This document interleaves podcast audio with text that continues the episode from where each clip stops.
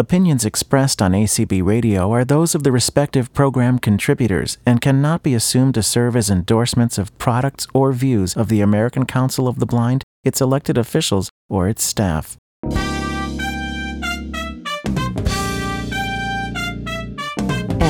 A I N M E N U main menu Main menu. main menu Hello, everyone. This is your co host Jason Castonguay, and I welcome you to Main Menu for the 2nd of September 2016. I'm not even going to give you an inkling of what this show is about because Janine and Randy do it perfectly well themselves, and you'll be hearing them in a second. Suffice it to say, it's a round table, and we are focused, but it's a broad focus, so we will take you here, there, and everywhere. Enjoy listening. Gee, guys, what are we going to do this week for the show? I have no idea. Hmm. I don't know. I've, I'm up against it right now. Uh, you know what? I'm sick of talking about iOS. Anybody tired of talking about Windows? Uh, I, I don't want to talk about Mac either. Oh, no, no. I don't think that's going to work. How about Fine. Android? Larry, you got anything on Android? Uh, I don't use an Android. Oh, see, it's going to be a long week. You know what? What's Let's that? just talk about low tech stuff this week. Um, well, we Oh. could, but first I got to get something ready in my. Oh, I can't. I can't work my oven. I'm gonna have to figure out how to use it. Oh, no. Oh, my goodness. So, you all are wondering what show you stumbled into. Well, this is a main menu roundtable, and this week we're going to talk what to do when the world isn't accessible. So, some solutions. We love accessibility here, but we're going to talk about solutions when things just aren't, and what are you going to do? Now that you know what the show is about, let's set up a scenario. You just received a box in the mail. You open it up. How do you make it work? The Three Stooges said it best. You know, it's easy to work these things. Really, Moe? Just how does one do that? How should I know? Push buttons.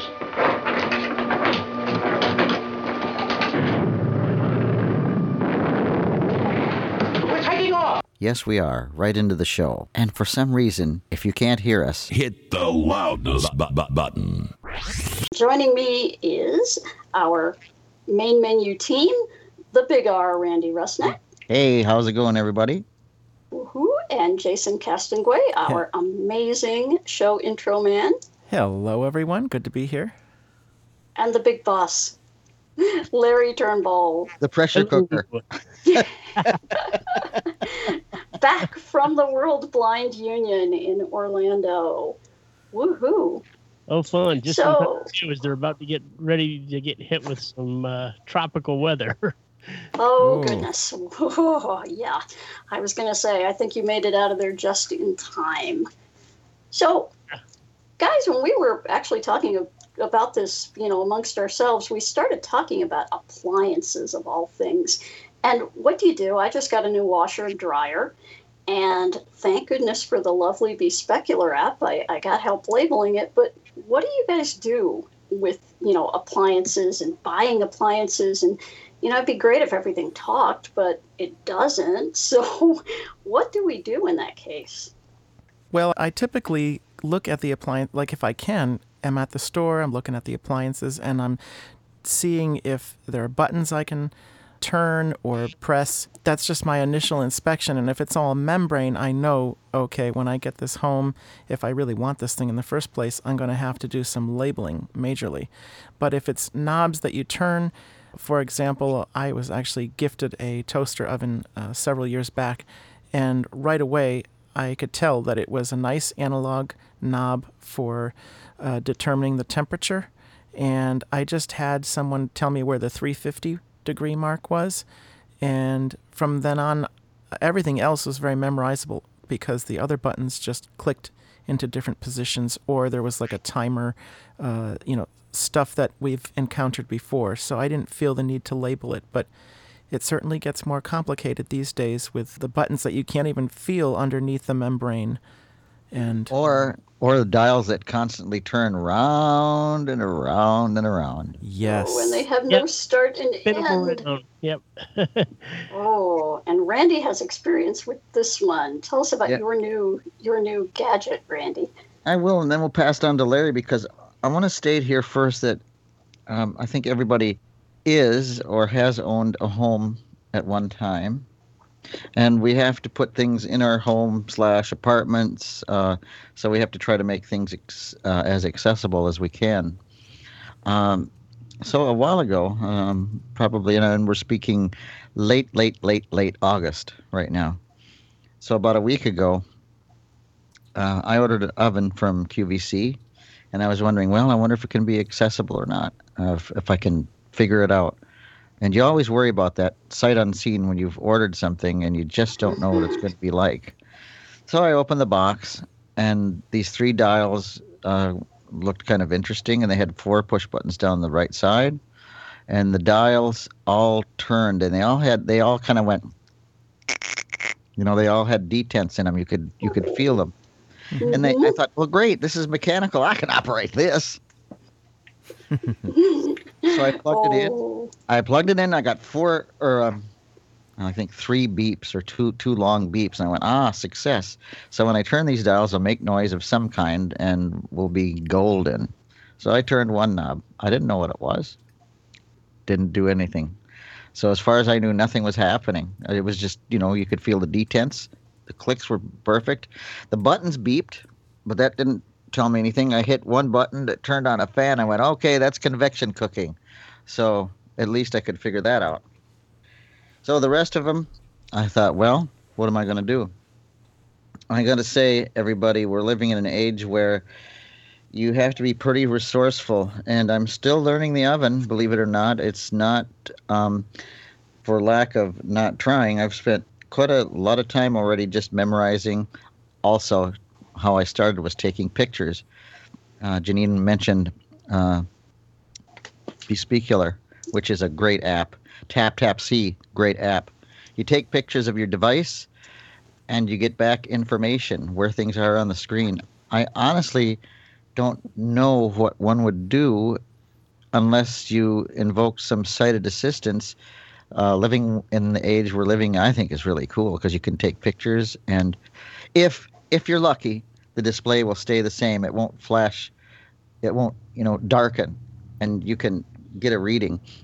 Uh, luckily, the oven I found out because I read the online manual in PDF, and which is cool, and uh, it said the display will last for 10 minutes before it goes dark.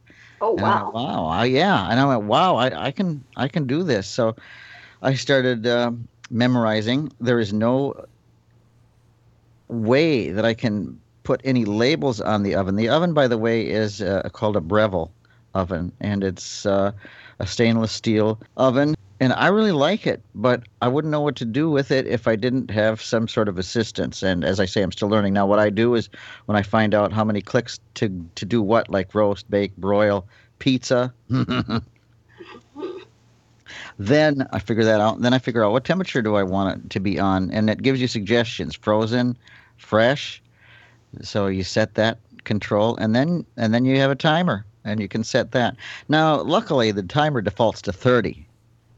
So if I want to, I can use my iPhone or whatever timing device I want uh, to set it for just the default 30, and then just hit the start button on the oven again, and everything starts out the same with the same settings: pizza, 400 degrees, uh, fresh or frozen, uh, and 30 stays the same. So let's say I need uh, an extra 15 minutes. Well, I just count the extra 15 minutes on my iPhone, and then it then I just shut it off, and then the pizza comes out just great.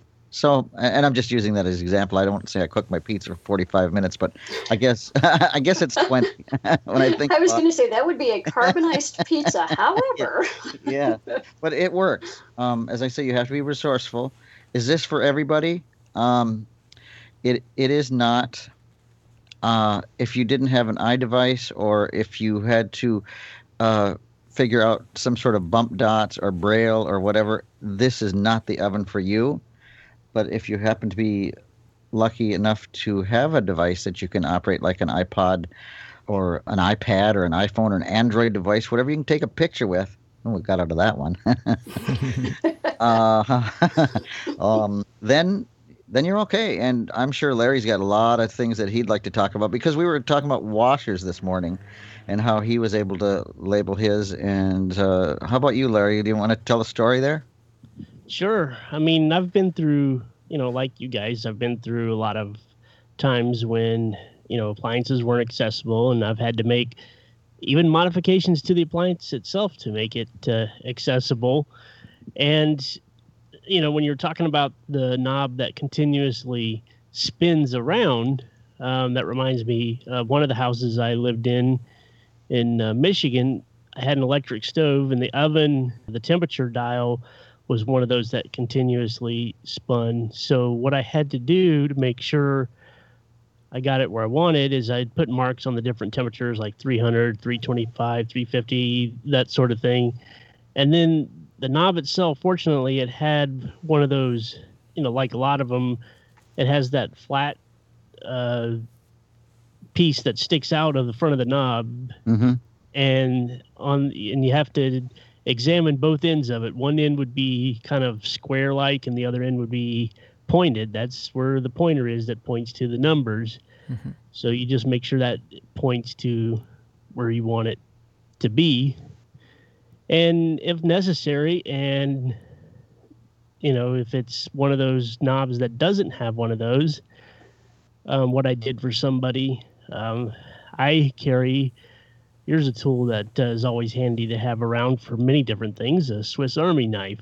Ah, And- yes. and it had a uh, this one had what they call a reamer which is a very sharp point that you can use to you know put holes in leather or other surfaces um, and what i did is um, i had somebody show me where the arrow was because it wasn't raised and then i just took that reamer and just made a mark there to uh, um, so it was always there. It- you didn't have to worry about putting a dot on there that would fall off or anything like that. Now, that's a huge problem with appliances. I can never Yes. get the dots to stick to washers and Right. dryers. right. So, um, and as far as the washer goes, uh, I used to have a top loading washer that, uh, and Randy has something like this where you have uh, the timer that you turn, you know, to set it to what cycle you want and how much time you want.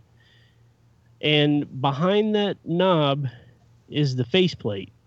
And what some manufacturers do is they add an extra faceplate so to make it look nice and to protect it and all that fun stuff.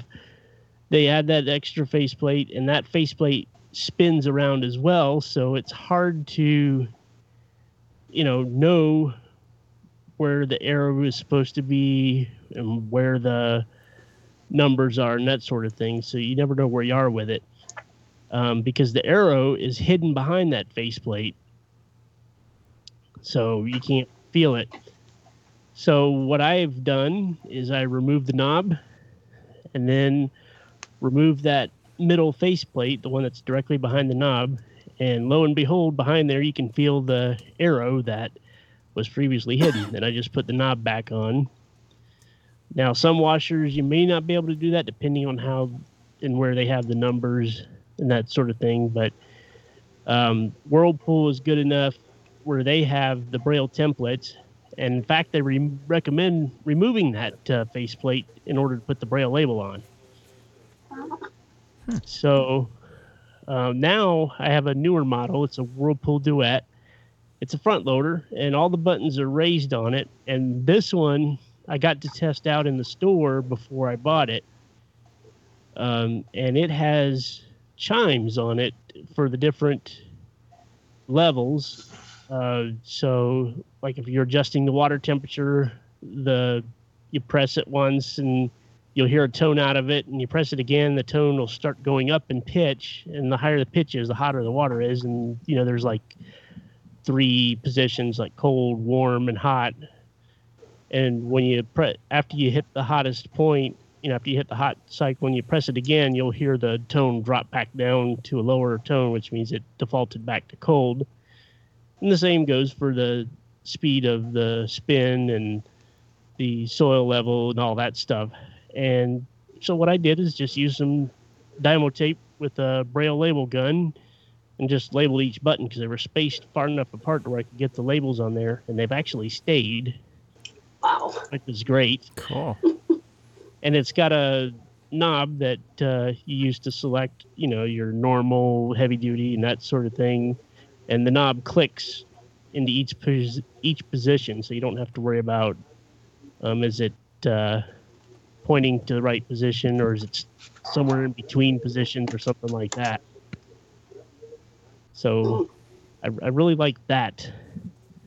Um, Wow. So yeah, unfortunately, you know, we need to keep fighting for accessibility with appliances because they are going more to touch screens and smooth membranes.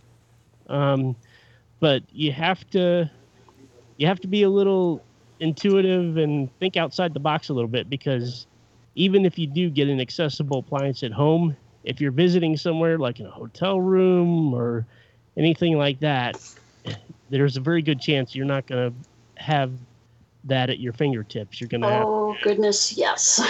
And Janine's got some. yeah. Oh some, yeah, uh, I've got stories. some hotel That's gonna tell stories. Of, Yes. I've been I've been uh, I think we going to hotels a lot lately where you know they've had the little kitchenette in them and i got this great microwave it's this huge microwave and i'm thinking wow this will be awesome i can you know make some tea or something and i get to it and it's a giant membrane and i mean you can't even feel under the membrane the buttons now my microwave is a oh it's probably about 10 years old now and you can actually feel i mean it's pretty well worn and the dots won't stick to it anymore but you can feel the buttons under the membrane not so much this microwave. I ended up finally not being able to use it because I couldn't get online to get any help from the Specular and TapTapSee wasn't really reading it. So I ended up using the stove.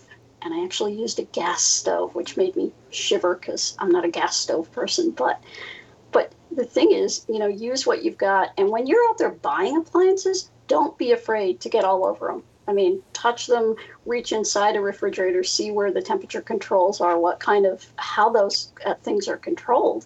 Because, you know, it, this is your appliance and you're the buyer and you have every right to get in there and, you know, really, really look at stuff and turn knobs and see how they work.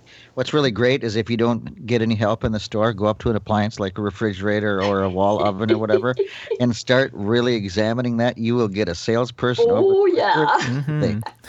well, yeah, and, and a lot of times nowadays they have them plugged in because they want the displays lit up for the customers Mhm. to see. So you can play with them and see what they're gonna do and all that. Now, if they require water or gas, you're not gonna have that obviously, but electric you will have. Mhm. Yeah, which is pretty helpful. And it'll be interesting to see with HomeKit. You know, I, I can't wait for the day when we do something like, hey, uh, ahoy, Siri, uh, you know, set set my washer on warm, and you know the clothes are already in there, and voila, she goes to town, and away your clothes go. That would be really cool, but I think we're a little far from that right now. Mm. Although, isn't there some iOS app? I thought somebody mentioned it maybe earlier about uh, some manufacturer that has an app to go with their appliance. I think LG Samsung has some, yeah. Samsung and LG, I think, have them, right? Yeah, so we're Yeah. kind of halfway there. and I wonder how scary. accessible the app is. Yeah, you know. That Yeah, Larry. Um, Larry has a pressure cooker that he operates with his phone. That's right. Ooh. Oh yes, the good old Instant Pot. Uh, Yep. Bluetooth uh, unit. I really love this unit. It uh, and the app is accessible. It uh, allows you to see what the temperature and pressure levels are, and you can select the different presets, as well as you can set the manual override. You know, if you want it uh, high pressure for 30 minutes or 40 minutes or 20 minutes or whatever you want it to be, depending on what the recipe calls for. And it's very easy to use, and it even sends you push notifications if something's wrong. Like if uh, you don't have enough water in there or something like that, and it gets to overheating, it will send an alert to your phone to let you know, uh, hey, this thing's overheating and you need to check it. Oh, wow. I had I no have- idea it had that capability. Wow. Oh yeah. Um, I have a, uh Traeger grill, which is a smoker and a grill combination, and yes, it is possible for a low vision or blind person to charcoal even without these devices because both Larry and I have done it. And if I say so myself, we do really well with our devices. Mine, however, though the one I'm using now, the smoker combination and grill, has a switch and a rotary knob. How difficult is that? oh, how nice. Wow. I. I'm just remembering my dad with a lighter fluid and just having Oh. visions of disaster. Yeah, been there, been there. Um, when I was first learning how to grill, uh, this was like early, like 1982, I think, and I'd watched my dad do it. Well, you know, not watched, but I I was with him, um, and I'm I'm not trying to be careful with semantics, but I'm I'm just telling you this. I I listened to all the stuff that he was doing with the lighter fluid and all this kind of stuff. So, so um, back in the 60s, it was all good. He was doing it. But back in the 80s, when I started doing it, I thought, well, I'll just dump a whole bunch of fuel on here. and Then I will light it and I will Oh. put the cover on, and that'll be just fine. Well, it was the grill was standing next to the house. I opened up the cover and nothing was happening. And the next second, I heard this boom. and three months later, when your eyebrows grew back, well, that's really what happened. I, I singed the hair on my arms. ow. got hotter and hotter and hotter, and nobody was around. I thought, you know what? I'm in trouble. I'm in big, big trouble.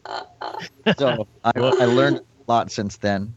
Um, I, I do smoke my own food, grill my own food. I've done it with incredible amount of grills, uh, smokers, and uh, cast iron grills, and Weber kettles, and you name it.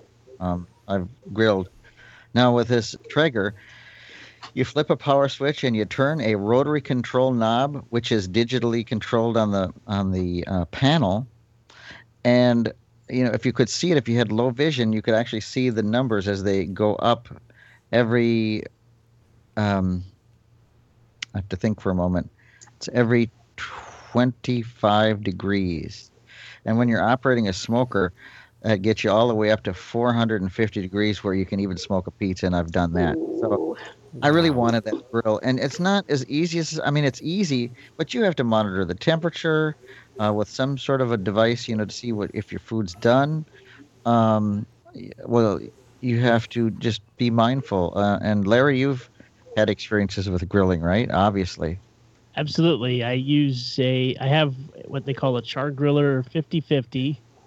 It's a combination of uh, one end of it is a gas grill, the other end is a charcoal grill with a smoker box attached to it.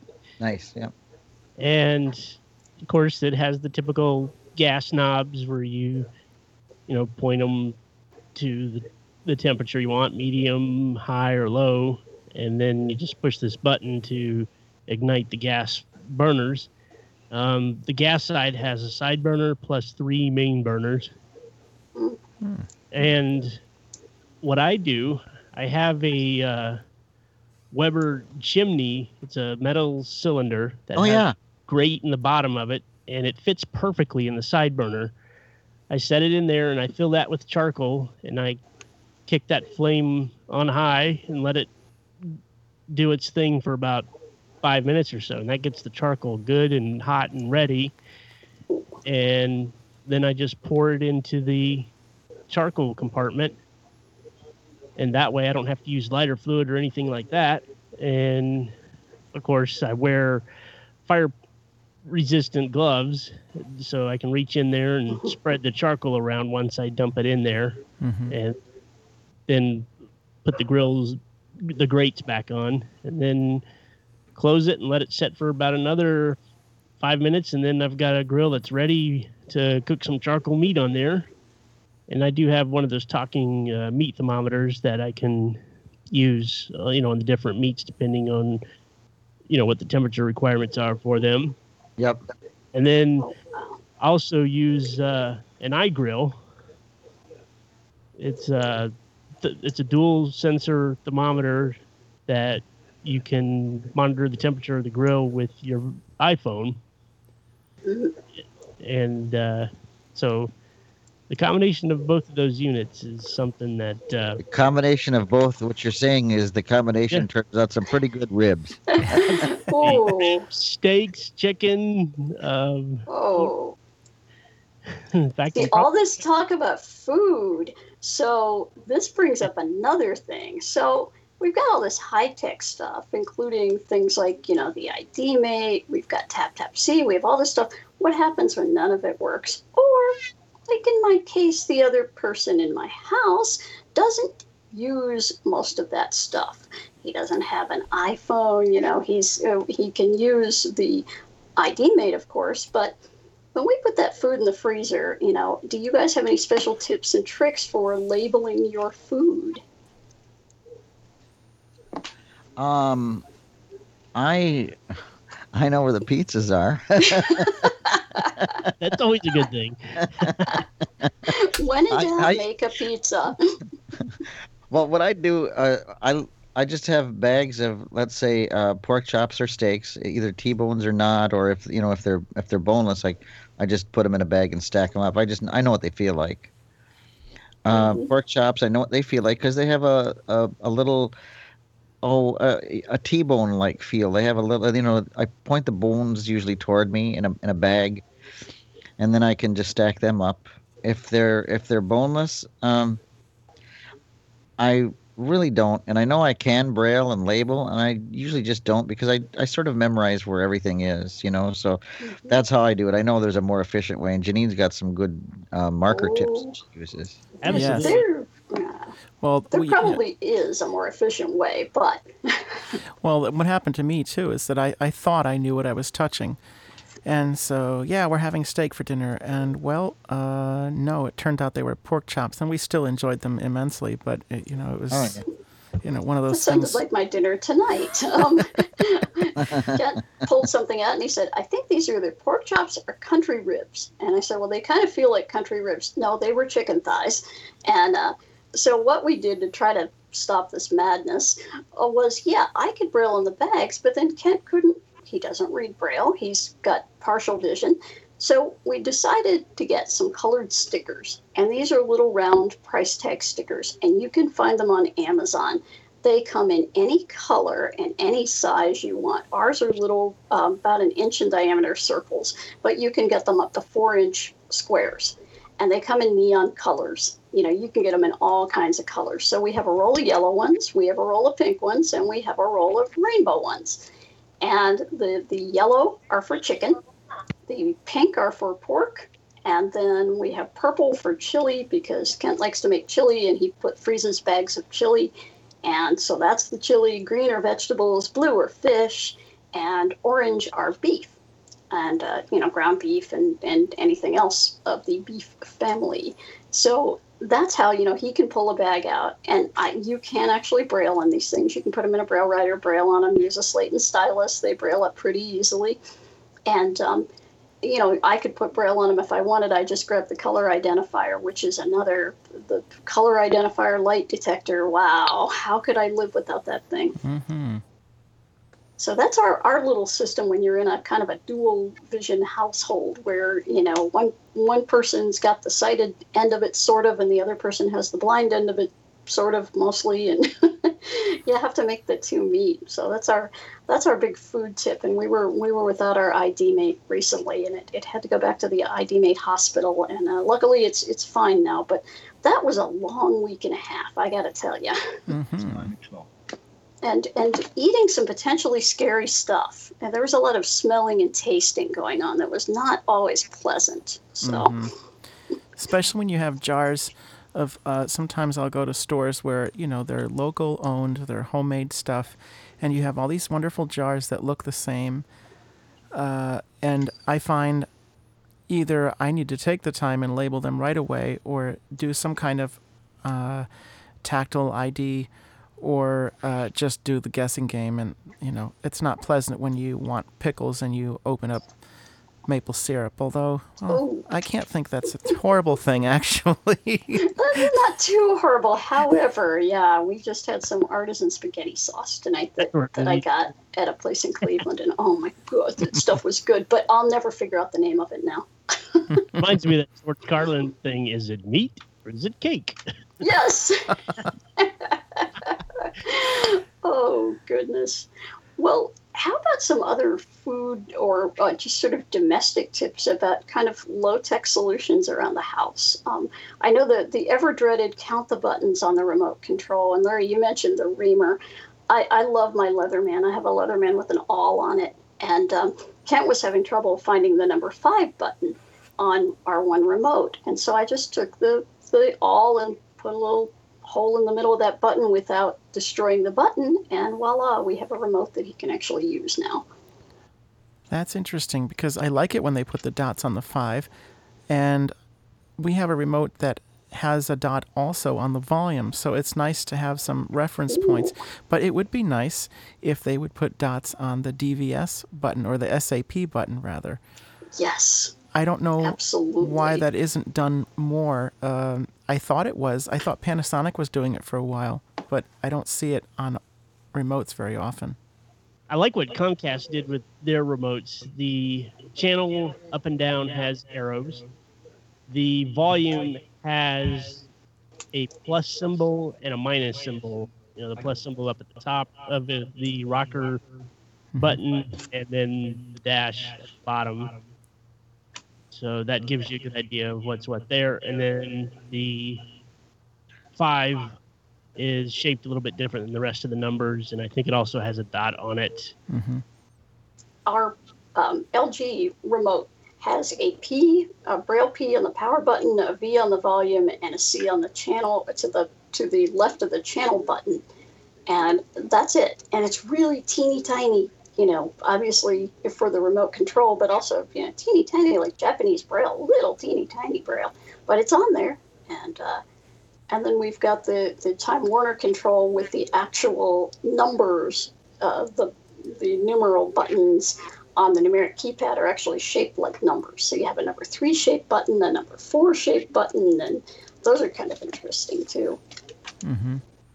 I haven't come across this situation, and part of it is, I think, depending on how good you are with just memorization of button positions and things, you, you may not end up labeling uh, remotes. But for example, there have been keyboards, music keyboards, with all sorts of buttons on them, and that I will have to devise some kind of labeling system just to get the buttons I use most often uh, in place because sometimes they're loaded with all these little tiny buttons. Oh wow. So you might make like a, a, a chart of some kind, probably, right? either a chart uh, or if I need to put a little P or a M or something by some button just to for orientation or that okay this button is definitely you know multi-track but this other button next to it I can go from the multi-track button and, and find this other thing but I, I won't label the entire keyboard but I'll, I'll put some s- labels uh, special marks in certain places Yeah.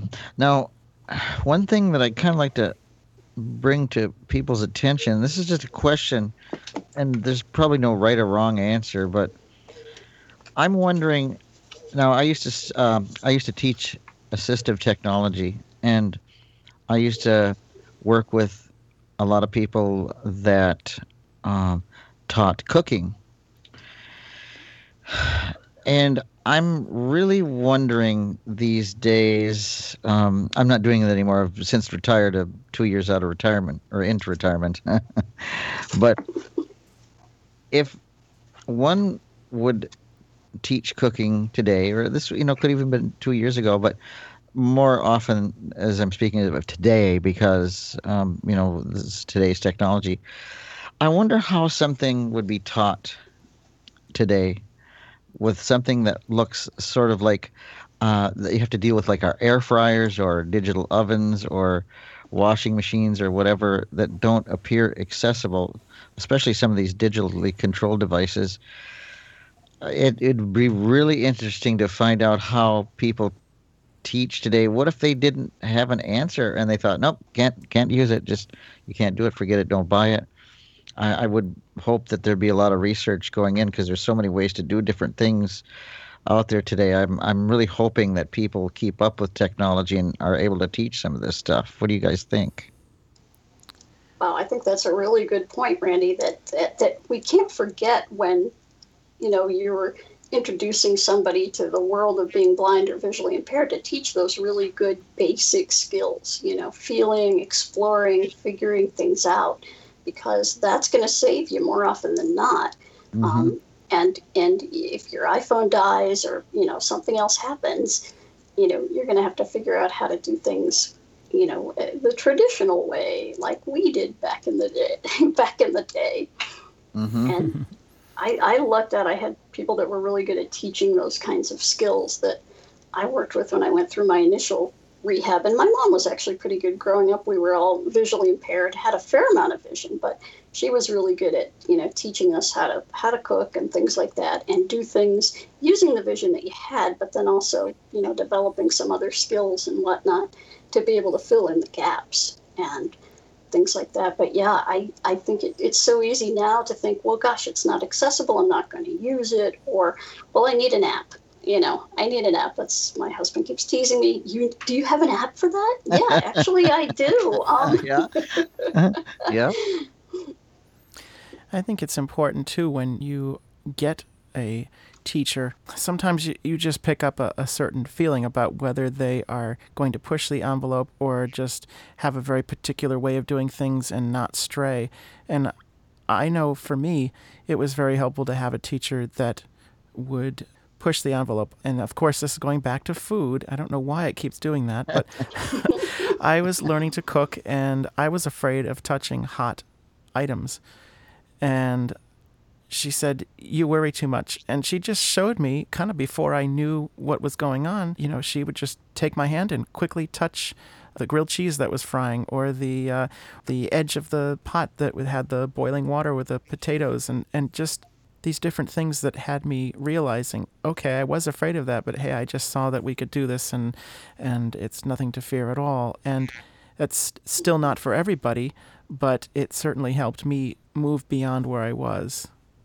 Yeah, I can remember teaching someone uh, flip a grilled cheese sandwich, hmm and uh, they flip the grilled cheese sandwich, and they go, "I think I got it. I flipped it just perfectly, didn't I?" Yeah, Yeah, that's you go. great. And also, I remember when I was in high school, I was in the Boy Scouts, and I actually had a my uh, shop teacher taught me how to cook over an open campfire. Oh, neat. Wow. And you know, I hear, you know, some people, and there's nothing wrong with it. I mean, it's good to be cautious of all this and that. Oh, but yeah. Mhm. people being scared of gas and all that. well, yeah, that would be me. the campfire can be you know pretty intimidating too because you can't regulate the temperature as well as you can with the you know a regular kitchen appliance Then you Um, have to feel the boundary and know where the f- fl- you know the are. flame is. Yeah. Mhm. yeah and also that well i didn't have to use a campfire for this but uh you know i'm not afraid to cook on a outdoor gas grill or charcoal grill or whatever but that came in handy a couple of times uh, when i went through uh, hurricane Charley back in 2004 when we were without electricity for eight days Mm. Wow. um, when something like that happens and you can't get access to electricity or phone or anything like that speaking of phone we uh you know we're at, without power for eight days and we had to go back to the basics on how to cook things. I mean we didn't have all the technology because the cell phone towers were out. And you know so cell signals were very spotty. And you had to use the phone sparingly because you had no way to charge it you know without electricity. You can't charge your phone. So So you cooked outside a lot. yep absolutely Wow. Well, with the story I was telling about the grilled cheese being flipped, um, I, I said, "Yes, you flipped flipped it perfectly into my hand." Oops. And uh, that, that reminds me to ask. So you guys are grillers. How do you flip the food? How do you make sure it doesn't fall down in the grill? Because this is what always freaked me out about grilling.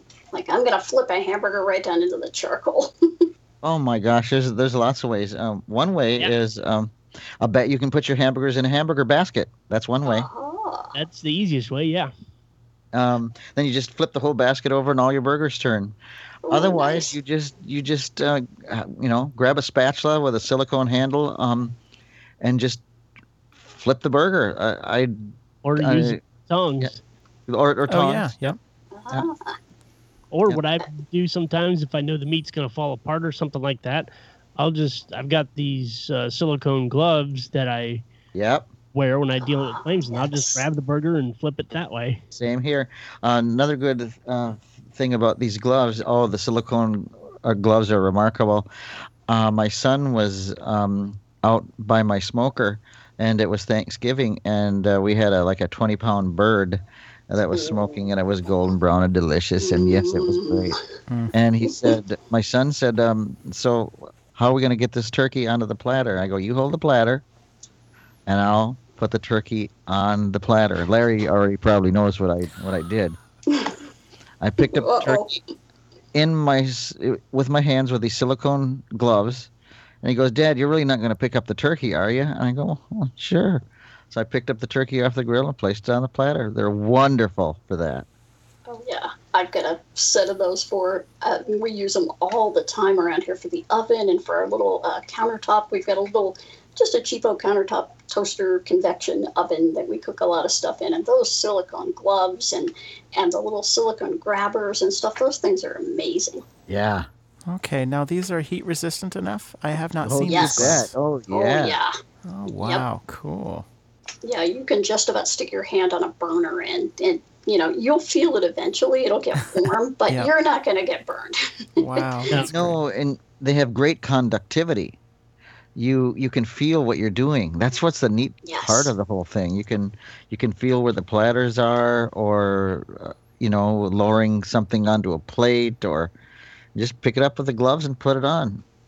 and you can grab things like the racks. You know, if you have to slide a rack out, you can grab it. There are also little silicone. I've got some that are like a little pincher thing that you can put your fingers in and grab the rack with, Mhm. um, which are really cool. And I think um, some of the um, adaptive companies sell those, but you can find them at any good kitchen store.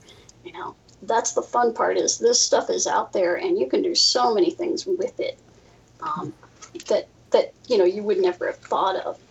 So let's talk about on the road. I mean, Larry's been on the road a lot lately, and uh, so what are some of your big travel tips for? Um, I call it the MacGyver accessibility kit when things aren't accessible, or just traveling and Uh, labeling your stuff. What I do, depending on what I'm traveling for, uh, most of the time it's been to conventions, so I've had to carry a lot of audio equipment because of streaming and all that fun stuff. Because I did it with ACB and WBU. I usually separate my uh, audio gear into a bag that I carry on with me from the stuff that I usually check. Because the thing you got to remember with traveling these days, uh, especially if you're traveling by air, is you've got uh, weight limits on your luggage. Oh yeah, You've got all the paranoia with TSA. so if you're carrying a lot of electronic equipment, you better expect to spend extra time going through security. Um, and you'd have to be patient uh, with them, you know, because they're having to check things to make sure you're not carrying anything. Obviously, we know none of us are going to carry any volatile items here, but they are doing their jobs, and, and you have to be patient, but be firm with them too to make sure you know if you've got an escort uh, helping you get through all that. Make sure you get your stuff back. Don't. Um, some people get a little too comfortable with you know allowing the escort to carry things. Um, I typically don't do that. Um, I make sure everything after everything goes through security. I make sure that I have it all back before I leave the area. Oh yeah. I get plenty paranoid about that. So mm-hmm. yeah, and that's something you should be plenty paranoid about. Actually, Absolutely. Because I carry two bags carry-ons. I have a laptop bag that's on wheels that I put my laptop in, and the all the accessories. You know, like the USB sound card and all the cables and all that. And then I have another bag. It's a Gator bag that I got from Sweetwater to carry all my audio gear in. And with the cables, I use uh, Velcro uh, wire wraps to uh, roll them up and tie them off so they don't get tangled with each other. So Ah, yes. it makes it easier for setting up when you get to where you're going. Mhm. And this, Excellent.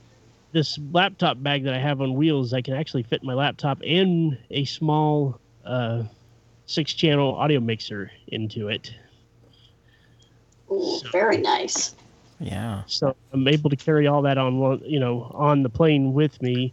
Though some planes um, are small, so you may have to do a gate check-in at the uh, plane if they don't fit in the overhead bin.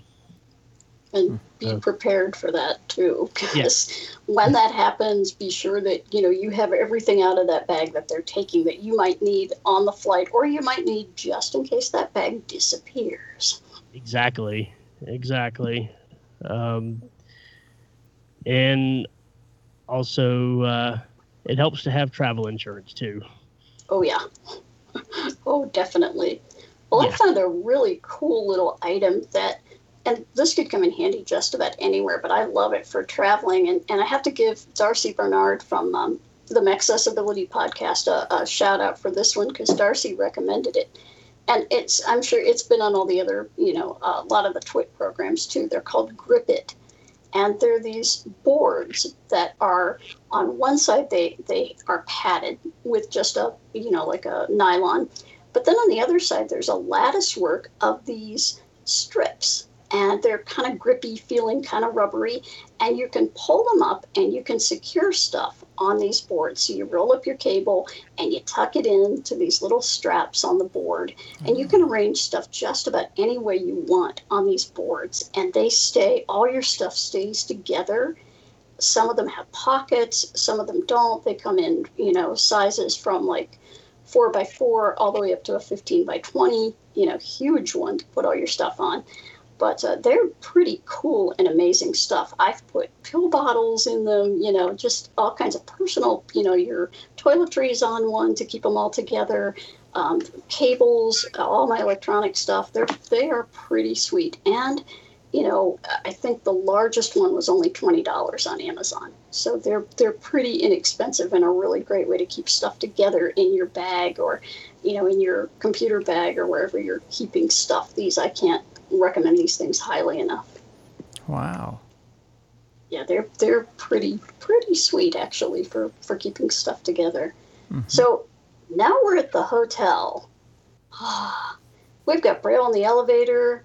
We've got braille on our room doors hopefully although one place i stay in dc does not have braille because it used to be a, an apartment building and they haven't put the braille signage up yet because they haven't done a renovation so that's their excuse but um, Hmm. So now we have that stupid hotel room key and you either can't get the person at the desk to understand how to put the tape on it like they do at the ACB convention, or you forget to tell them. So, how do you tell your keys apart? How do you tell which way that key goes in? Hmm. It's one of four ways.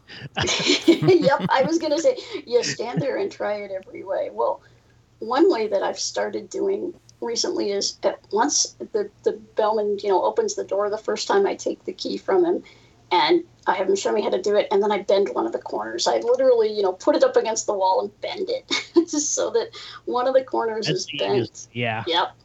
Yep, there you go. And then you've always got, you know, one that you know will go in correctly.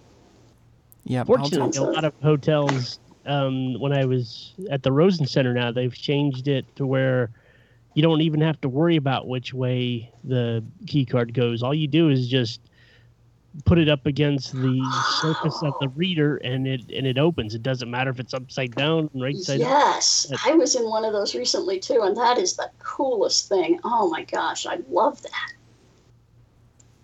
And I swear they, I think they, you know, like, oh, a blind people friendly lock, yeah.